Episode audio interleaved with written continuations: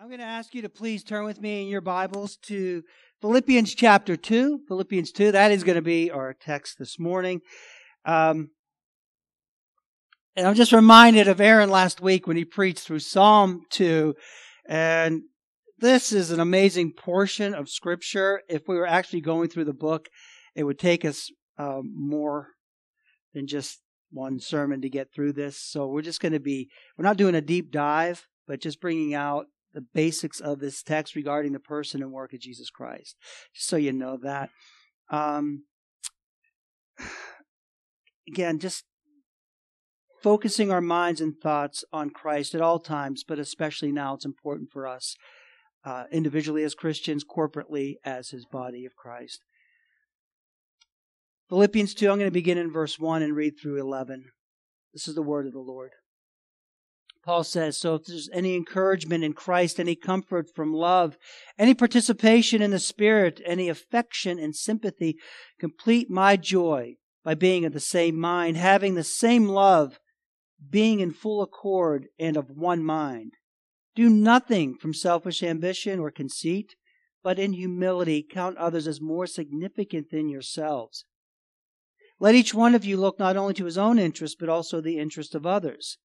Have this mind among yourselves, which is yours in Christ Jesus, who, though he was born in the form of God, did not count equality with God a thing to be grasped, but emptied himself by taking the form of a servant, being born in the likeness of men, being found in human form, and he humbled himself by becoming obedient to the point of death, even death on a cross.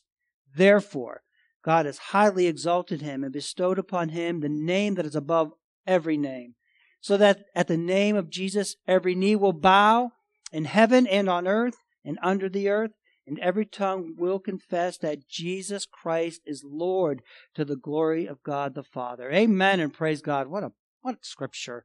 Let's pray. Father in heaven, we do thank you and praise you so much for thy word. How powerful, Lord. How deep, how amazing, how unfathomable for us, Lord, especially apart from your spirit to, to just take in uh, your word, Lord God, into our hearts and minds and, and just try to understand that which you bring forth to us. So, Lord, please give us understanding by your Spirit this morning. Help us, Lord, um, illuminate our hearts and minds. Keep us engaged with your word. I pray that you would be with me to bring it forth powerfully, to bring it forth, Lord, clearly, and also with great conviction that we might be um, strengthened in our faith and deepened in our love for you and for one another. And this I pray in Jesus' name. Amen and amen. Praise God. All right. Um, I'm just going to start by saying that I am just so struck as a, as a pastor, as a Christian, as a person, I guess, at the, uh, just the proliferation and the popularity of those Hallmark Christmas movies. It's not just Hallmark, they're everywhere. Every station, every place you go, you have all those, you know, those Hallmark Christmas kind of movies. You can't go anywhere without seeing them or turn any any device on without having something in front of you there. They're so heartwarming, they're so cozy in many ways. Uh, for them, for these movies, they they really in their way try to capture the spirit of Christmas. You know, this whole season, the the magical time, the time for miracle season. That's what this is. And so you have movies with their themes of kind of seemingly impossible things taking place. I'm a little bit concerned as a pastor that that is what is really taking over in the minds of so many people, that this is what Christmas is really about. You know, this kind of good feeling, reaching resolutions to different problems. You know, there's definitely ideas um, in these movies of reconciliation, of redemption, of forgiveness, of humility. All those things are kind of included in these movies. You know, these broken relationships that somehow are mended magically during this time of year. You know, you might have an adult son who's been estranged from his father. This might be his father's last Christmas and he goes and somehow through the magic of Christmas, that relationship is restored. You know, that, those kinds of things or, uh, the, the, a chance at a, at a new romance with the one that got away, you know, that childhood friend. You go back to your hometown and, you know, you used to fight when you were little, but then they fall in love and get married and there's a redemption and love there. Yeah, you're smiling because you know exactly what I'm talking about. Right? The family business that's about to close after a hundred years in business because of the cold young executive, but then the cold young executive heart is melted and he finds a, you know, has a change of heart, keeps everything going, and we're just so happy with that, right? This is what is becoming to so many people. And, and this is what Christmas is about. You know, the super successful person finds out that success is not all it's supposed to be, and then goes back home and finds contentment in their small, beautiful beautiful small town and then gives back to the community. That's the redemption. That's the hope. That's, you know, the, the forgiveness that's there. For these guys, the real meaning of Christmas is not all about the trappings they come to find out of worldly success, of material possessions, of the gifts, but it's really about relationship, personal change, and making things right. That's what Christmas is becoming in our nation, to be sure. There's no doubt. And I'm a little concerned as a pastor about that. I'm, it's kind of a backdoor way of, you know, again, getting Christ out of Christmas and what, what the true meaning is. I don't want to sound like a fuddy duddy. I just want to bring forth the truth of God in, re- in relationship to Christmas and where our minds ought to be. Because for the world, this is what the true meaning of Christmas has become. And it's a sad, sad substitute for the actual truth. As, as heartwarming as it may be, and I'm not telling you not to watch them. You're not going to go to hell if you watch these things, you know. You could, obviously, if you like, but understand, as heartwarming as they may be, they're a sad substitute for the truth about Christmas. So that's what we need to constantly remind ourselves and, and be, and remember, right? It's not just the unexpected, improbable, all but impossible change that takes place because of the miracle of Christmas, the attitudes and actions that change. Actually, as I was reading this, I'm not really going to preach on the first four verses of our, of our text today, but in a way, verses one through four is kind of what these, every single movie then wants to achieve, right? If you have any encouragement, just take out in Christ, participation, any affection, complete my joy, being the same mind, have love, being full of accord of one mind, you know, being reconciled, do nothing from selfish ambition or conceit, but humility. Count others as more important than yourselves. Don't look out to your own interest, but also the, that's a very nice way. And if you really think about a lot of the themes of these movies that are on, that's kind of what it gets down to. They want the first four verses of this particular text but they don't want verses 5 through 11. That's a different story. That's not, you know, but you really can't have 1 through 4 without 5 through 11. Not truly, not honestly, but that's actually a, a, another sermon, right? Because that only comes through the transformation of Christ. But uh, for our purposes today, it begins with the miracle, the true miracle. And that's the, um, the incarnation of Jesus Christ. And that's what Christmas is really all about. And that's what I'm here to remind you. Just, just again, just skimming the surface, just going over this. This isn't a deep dive into the theology of it, but it's actually what we need to know and understand and keep our minds fixed on. And this is what Christmas is truly, really about. It's not the Hallmark movie. It's not the happy ending in that way. It's not just making up with family members of God. It's about Jesus Christ. It's about God coming to save sinners to be reconciled with him and then going on to being reconciled with others, you know, living the first four verses of this chapter. C.S. Lewis called the incarnation the grand miracle, and it's really true. He went on to say about that, the central miracle asserted by the Christians is the incarnation. Every other miracle prepares for this or exhibits this or results from this. And that's from his book Miracles. It's very true uh, what Lewis says there. It's about the Creator. Think about this just for a minute, just for a second, and it blows your mind. It's the Creator enters into His creation. He humbles Himself. It's the eternal one, eternity entering into time. Right? This kind of blows our minds right away. The holy enters into the profane. He comes to us and he comes for us. There can be no greater gift true forgiveness, actual reconciliation, full redemption, eternal and everlasting life in Christ. It's beyond amazing. When you think about the incarnation, it's mind boggling, it's astounding, it's astonishing.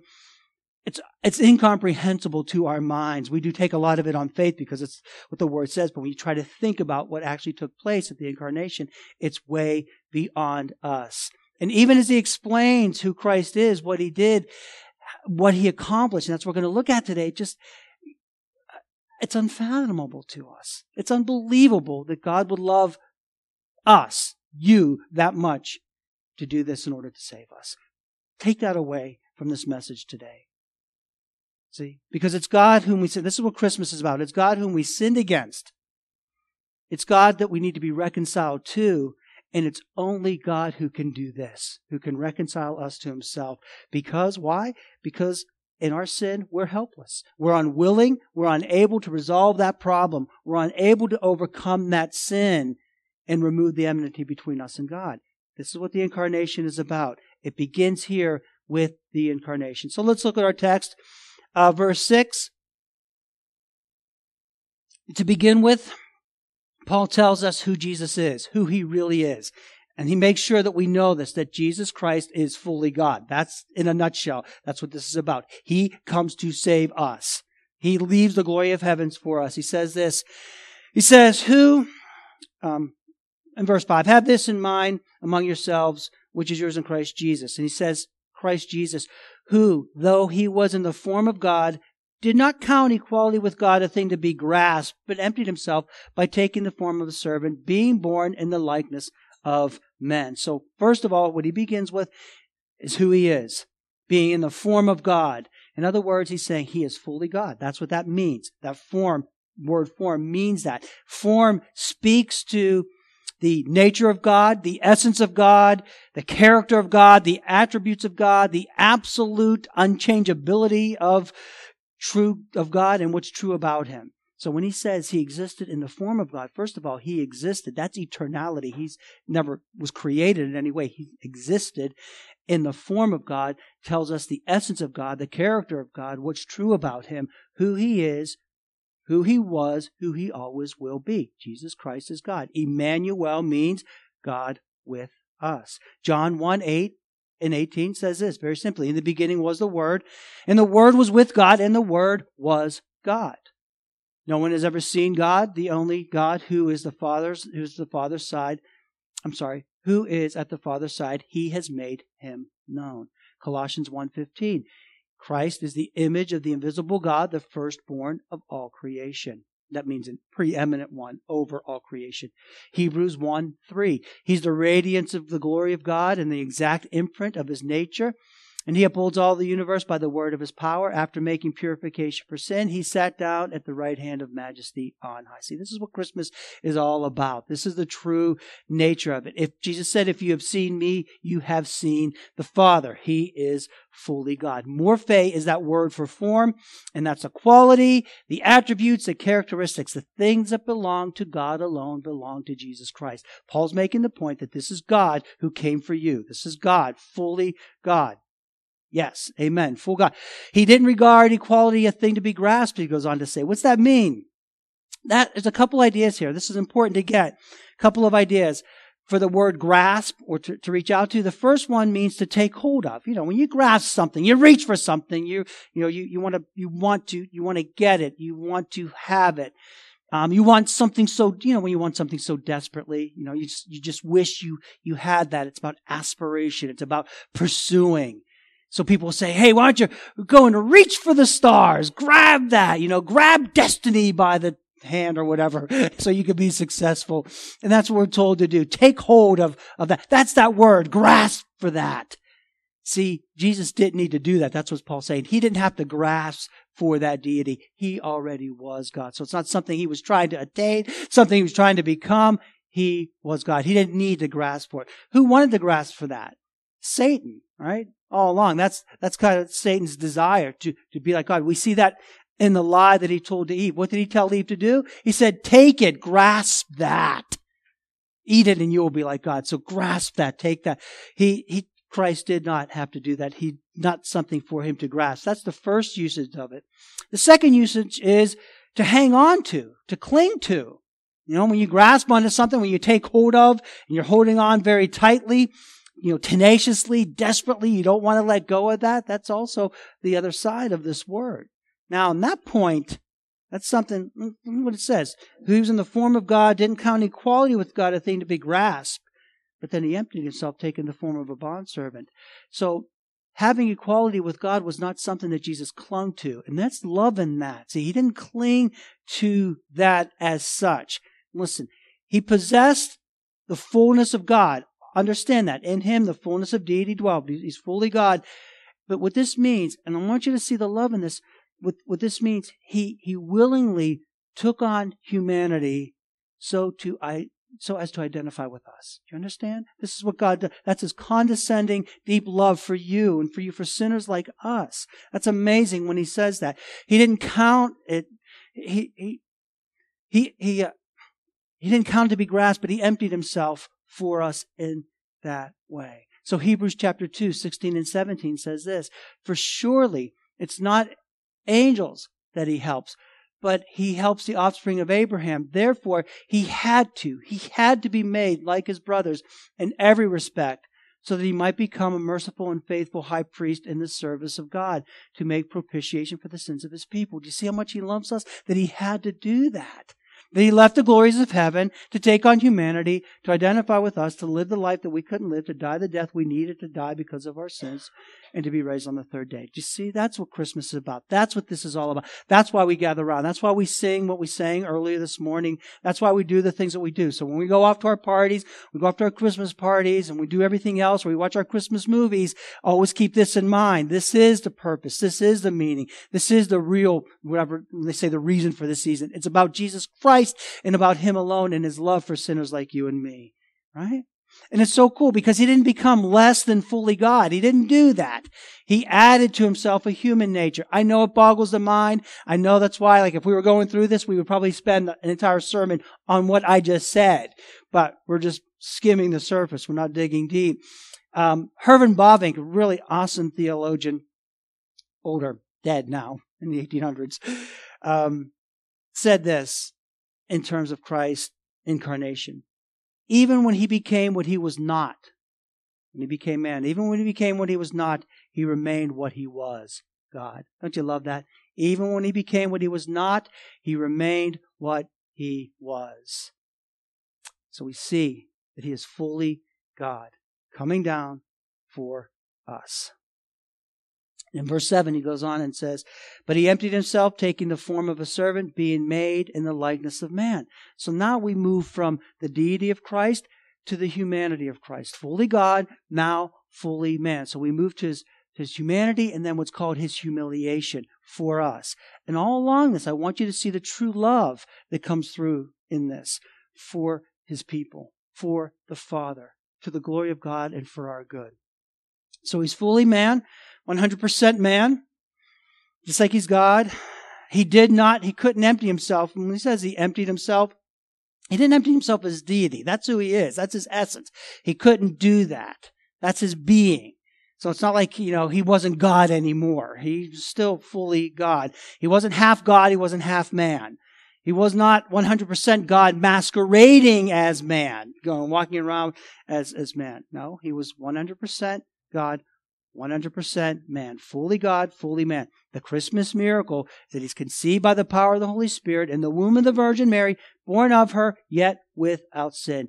Two distinct natures, fully God, fully man, in one person, Jesus Christ. That's the deity of Christ. That's at the heart of Christianity, and that's at the heart of the in- incarnation, that God becomes man for us. Not just for, just so, he, just because he could do it. There's a purpose behind that. And again, he emptied himself. What does that mean then if he emptied himself? If he didn't empty himself of his deity, what did he empty himself of? He emptied himself, and this is what's called the humiliation of Christ.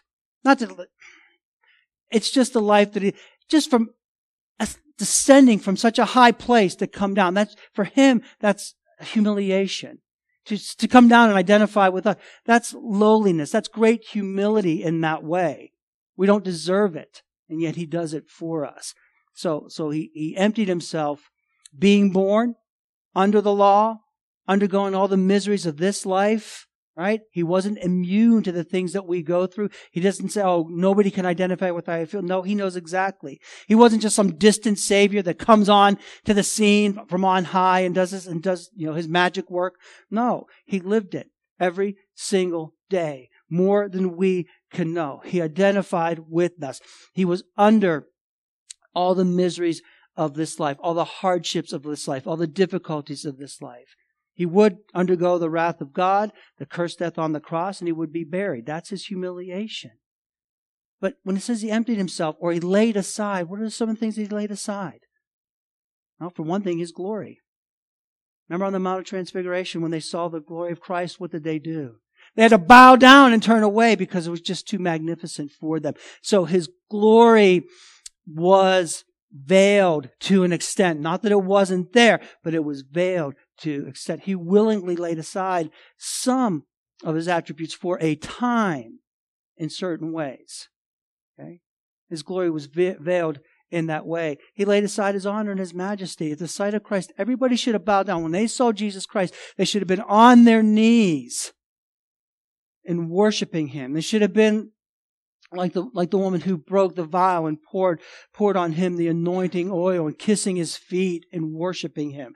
That's what everybody should have been doing when they saw him at every single time. But no, his honor and his majesty was there. Isaiah 53, right? He was a man of of uh, ill repute to them or, or, little reputation, despised and hated among men. He went around and, and, and was mocked and, and, and put off. And that, that's part of his humiliation, not receiving the love and the honor and the worship that he deserved, but the scorn and the hatred and the rejection of men for our sake. That's what Christ did. That's what he veiled his honors, his richness, just his rich, riches of who he is, of what he brings.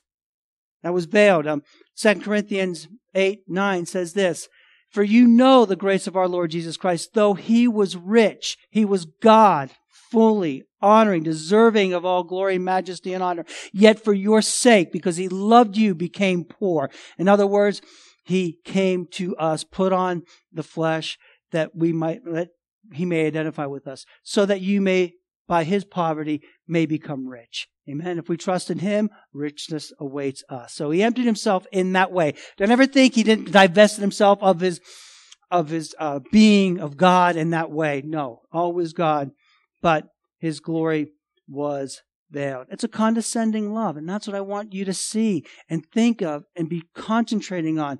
That's the, the real meaning of Christmas. That's where the reconciliation comes from.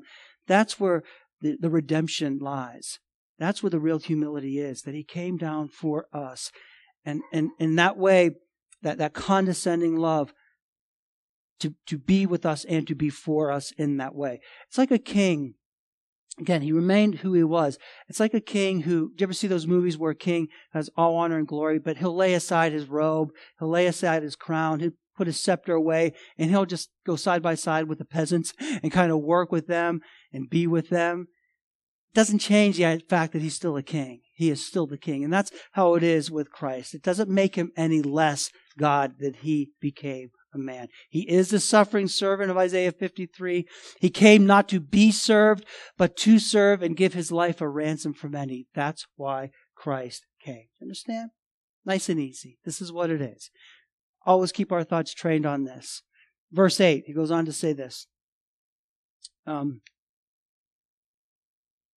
being found in human form, he humbled himself by becoming obedient to the point of death, even death on the cross. What's that speaking to? That's the point of the incarnation. This is why Jesus Christ came. This is what he did. This is the atonement. That he humbled himself even to the point of death. That's what it is. That's the selfless. You talk about the Christmas spirit. You talk about doing this and you're kind of forgetting about yourself. This is what Christ did. That's that selfless, substitutionary sacrifice on our behalf dying in our place, the perfect one, the sinless sacrifice, bearing the sin of all who would believe in him. That's what it is. That's the point of the incarnation. That's why he came to pay the price for sin. He was born to die for sinners and then to be raised on the third day. And listen to this. It was willing. He didn't go by force. It wasn't just, oh, shucks, I have to do this, I guess. Okay, I'll do this, Father, for my people. No. He went willingly because he loves you so much. Just like you would willingly put your life on the line for your kids, or you would willingly take, you know, go aside. Oh, I have to think about it. I don't know. Luke, Laney, well, maybe I'll let Laney go. No, you wouldn't even think about it. I'm going to go and take that place for you. Now, Leela, on the other end, I don't know. I love you, right? With our kids, you know that. That's, it's willingness. It's not all, you know, maybe I guess if I have to do this. No, that's that deep love for us. That's the point of the incarnation, that he humbled himself, willingly left the glories of heaven to come down to us, to live that obedient life for us, that we might be forgiven of our sins. Oh my goodness. The selfless substitute dying in our place, bearing the sin of all who believe in him, willingly go, going to the cross. The righteous, just think about it. This is the perfectly righteous for the perfectly sinful, right? Going to the cross. The just for the unjust the pure for the profane, the good for the bad, right? The, the perfect for the broken, the one who can do something for the ones who are completely helpless, unwilling, and unable to do anything for themselves. That's the story of the incarnation. That's the, the hope that we have, not just at Christmas, but in this life in Jesus Christ. You see that? He humbled himself even to the point of death. He who knew no sin became sin for us that we might become the righteousness of God in Christ. That's the great exchange. That's the great gift that we have. That's the best gift anybody could ever receive is the gift of life. You give Christ all your sin. He gives you his righteousness by grace. What greater gift is that? And the reward is heaven for that. By his wounds, you are healed. That's what Christmas is about. That's the meaning of Christmas. Don't get lost in those movies. Don't get caught up. They're really cute and they'll really take you away, but they have nothing to do there's a slight, you know, kind of themes, themes that kind of run through them, but they have really nothing to do with the absolute true meaning of Christmas. And that's all about Jesus Christ, and that's the good news, and that's the incarnation. So, so don't, don't be fooled, or, or don't and when people go down that road, well, here's the nature of Christmas. Because they think, well, if we don't put the emphasis on presents, if we don't put the emphasis on gifts, that Christmas is so much more than that. It's about this, that, and the other thing. They're still falling short of the glory of God. Amen? Right? That's okay. It's nice to be reconciled to a long lost, you know, friend that you had when you were a little kid or with a parent or, or to save a business and to see humility. Those are, those are okay things, but they fall short of the glory of God in Christ Jesus. They make good stories, but they don't get you to heaven. Only Christ does. He knew no sin. He became sin for us. By his wounds you're here. That's the greatest gift that we can receive. And then in verse 9, he goes on to say this Oh, this is so packed. Oh, my, my. Therefore, God highly exalted him and bestowed upon him the name that is above every name. So at the name of Jesus, so at the name of Jesus, every knee should bow in heaven and on earth and under the earth. Every tongue shall confess that Jesus Christ is Lord. That's his exaltation. This is the gospel. This is it. Because Christmas is not just about the incarnation. It is that, but that, you can't just have the incarnation without the, the humiliation of Jesus Christ, without the atonement of Jesus Christ, without the, the death of Christ, without the resurrection of Christ, without the exaltation of Christ. It all goes together. We don't try to separate it. You know, Christmas when he was born, okay, and it's kind of there, and Easter's when he's raised raised from the dead, Pentecost, you know. No, listen, man, this is this is it all goes together. You don't try to separate it in that way. It's, it's not self-contained. It you need it's one step after the other. So that's what he Paul does here in an amazing way. We have the whole gospel. We have the whole person and work of Jesus Christ here. We have his, his deity, his humanity, his humiliation, his death on the cross, his substitutionary penal atonement uh, on the cross, his death for our sins, satisfying God's righteousness. We have his burial, you know, that he died, and now it's inferred because of the exaltation, because he says he's highly exalted him. Do you know what that means? That he was raised from the dead. He's exalted. He's not in the grave. He's in heaven. He's at the right hand of the Father right now. See, that's the miracle of the incarnation. The atoning death, the glorious resurrection of Christ. He, he was born. He lived a perfect sinless life. He fully, fully satisfactory and well pleasing to the Father. I'm well pleased with him. He satisfies the Father's wrath and justice on the cross. He's resurrected from the dead. And that resurrection, when he says he's highly exalted, that confirms, that proves, that settles everything. That's the truth, and that is the reality. That's that seal that the resurre- resurrection of Jesus Christ brings. And that's what he says here. I will highly exalt him. That's what's going on. From that time to the present day. And it'll be so until he returns. And oh yeah, even the return of Christ and the judgment of Christ is in this passage, right?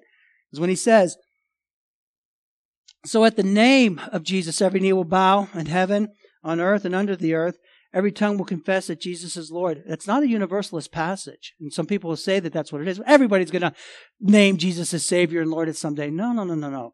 As a sinner, you're going to acknowledge Him and your sin against Him in, in righteousness. As, as those that are saved, absolutely that is true. But He says that every, every, every knee will bow in heaven and on earth and under the earth, and every tongue will confess that Jesus is Lord. This is what he will do. See, here's what God has done. He sent his son. The son fulfilled all righteousness, living a perfect life, dying a painful, shameful death, atoning death on the cross to pay the price for our sins, was died and was buried and raised on the third day. That's what he's done. He's ascended into heaven where he's ruling and reigning right now. But one day, and here it is, one day, see, this is all part of the Christmas story. One day, you're going to stand before him. And people are going to know. And what this means when he says every knee will bow and every tongue will confess that Jesus Christ is Lord, that means even for those who did not believe, they are going to stand before him and they are going to know. You're going to know that you have rejected him. And you know, you're going to know that you deserve what you're about to receive. And you're going to know why you deserve it. Understand? That's why the gospel, the, the, message of the gospel is so important for us, and the message of Christmas is so important for us because of this. Because every knee's going to bow and every tongue's going to confess. It's either going to be in judgment because you're going to know at that moment when you stand before Him, if you're not a believer in Jesus Christ, you're going to know that you've sinned against Him. You're going to know what you deserve, and you're going to know why you deserve it. Every knee will bow and every tongue will confess. For those in faith, for those who believe in Jesus Christ, it's going to be that humble acknowledgement, that humble expo- exaltation of your Savior and of your King to whom you belong. Amen and praise God. So be on that side where you are rejoicing and just in awe and amazement of your Savior who loved you and gave you life. So one way or another, you're going to stand before Him. Is it going to be in that humble exaltation or just that, that bitterness of knowing that you've sinned against Him and earned that punishment? That's it. That's it. It's so simple. This is what it is. Don't be distracted. Don't get taken off. Don't be taken away by these things. Again, enjoy your families, have fun, enjoy the party. I'm not saying that. But remember this. Please remember this as we move forward because this is truly what Christmas is all about. And I'm telling you, man, I don't know if it's a conspiracy or not, but the worldly way of trying to usurp this is through what they do to us. Because I'm preaching this sermon and there's some hard things in this and you're saying, oh yeah, it doesn't, you might just go home and watch those fun movies and just find real comfort in them and real peace in them and real cozy in them and make your coffee and wear your jammies and sit around and watch it. You know what I mean? Don't let that trick you. Don't let that fool you because that's the world's way of taking you away from Jesus Christ. I'm not saying, again, watch, you know, you're not sinning if you watch them, but understand and put them in context because this is what it's all about, not that. Those things are mere shadows or hopes or wishes. Again, the first part, first four verses, that kind of thing, is that just kind of makes it makes it right, makes it better. You can't have the first four verses of these passages without five through eleven. Amen. That's where the true um, joy. That's where the true. That's listen. When you're in Jesus Christ, that's why he says, if you're in Christ, any comfort, any participation, any affection, any sympathy, make my joy complete by having the same mind. Those movies, they want to have the same mind. They want to come to a place of understanding, being full accord in one mind. Do nothing from selfish ambition or conceit. That's what those movies are all about. Selfish ambition, conceit. Well, then they're changed and they're humbled and giving and stuff. You can't really do that apart from Jesus Christ in our lives. Yeah, to a degree and in a way, but it always comes back to you. It's only in Jesus Christ when there can be true grace to love and care for others in that way as we ought to. First of all, for one another. That's the only way because we're too selfish we still want some of the credit, you know, and, and then it's only temporary sometimes, even those changes that are made. You don't get to see the rest of the movie, what happens after they fall in love. And now they're making those sequels though, like with those, uh, dystopian movies. They, they take some of the Disney movies when they end with a happy ending, but then they kind of move on and it's not so happy after that, right? Well, you know, without Christ, that's the way it always is going to be. Don't do anything from selfish ambition or conceit, but with humility count others as more important than yourselves. You know, they always want to make those the themes of the movie. Oh, there's more important things, more important people. You're not going to believe that or know that unless you receive what Christ has given to us. Then I'm going to see and understand what I have been given in Jesus Christ, and I'm going to love you with that same kind of love. And that means I'm going to love you more than I love myself. Understand? That's the only way we can really truly do that. I am going to be willing to give of myself for you. I'm going to willing to give up for you what I need to because of Christ. That makes sense to you? Don't look out for your own interest, but also the interests of others. So it's not just selfish interest, but it's really truly thinking of others and counting others more important than yourselves. And that's it. That's the crux. In the end of those movies, they kind of sort of count others more important than themselves, but it always comes back and that person is kind of glorified, the person that's been reformed, the person that's been humbled or whatever. But here, man, it's always, you're more important to me than I am to myself because Christ is the one that gives us life. I know who I am in him. That's the idea. That's the connection. See, these, these guys, they want all the, the fluff and, and the good stuff without the deep stuff and the true stuff to know that you're a sinner who needs Jesus Christ in order to be saved. And that is why he came. God the Son comes to earth to save us, to deliver us from wrath, because we're unable to do so ourselves. The incarnation holds the promise of actual redemption, of actual reconciliation with the one who made us, the one whom we've rebelled against. And he brings that. See, that's the message of Christmas. that's the promise of the incarnation, that we can have life because we're bad and he's good, because we're sinners and he's, he is the Holy One, right? Because we can't do it ourselves, but we still, we still kind of don't like to hear that message. We want it all to be, hey, you're still pretty good. Ah, no, I'm not. And that's the message that one has come who is able to deliver us, who gives us that gift of life. That is what Christmas is truly. Simple, easy enough to understand, to move forward with. So as the Lord gives you opportunity, even tonight at your parties, even wherever you're going to be tomorrow, try to get back to this. Have fun, enjoy the presence, enjoy the time, but get back to this, because this is what it's all about.